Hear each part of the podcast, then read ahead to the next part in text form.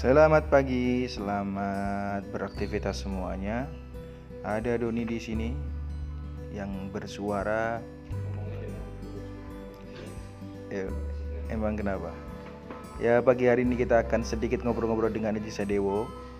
Aji Sadewo ini buat yang belum kenal dia itu adalah eh, pekerja sektor non formal yang dia lebih banyak bekerja pada eh, tempat pijat. Jadi profesinya memang sebagai eh, tukang pijat keliling.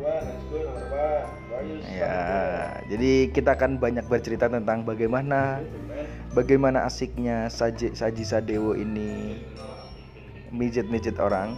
Jadi dan Aji Sadewo ini spesialisnya untuk mijat cowok ya. Jadi yang cewek-cewek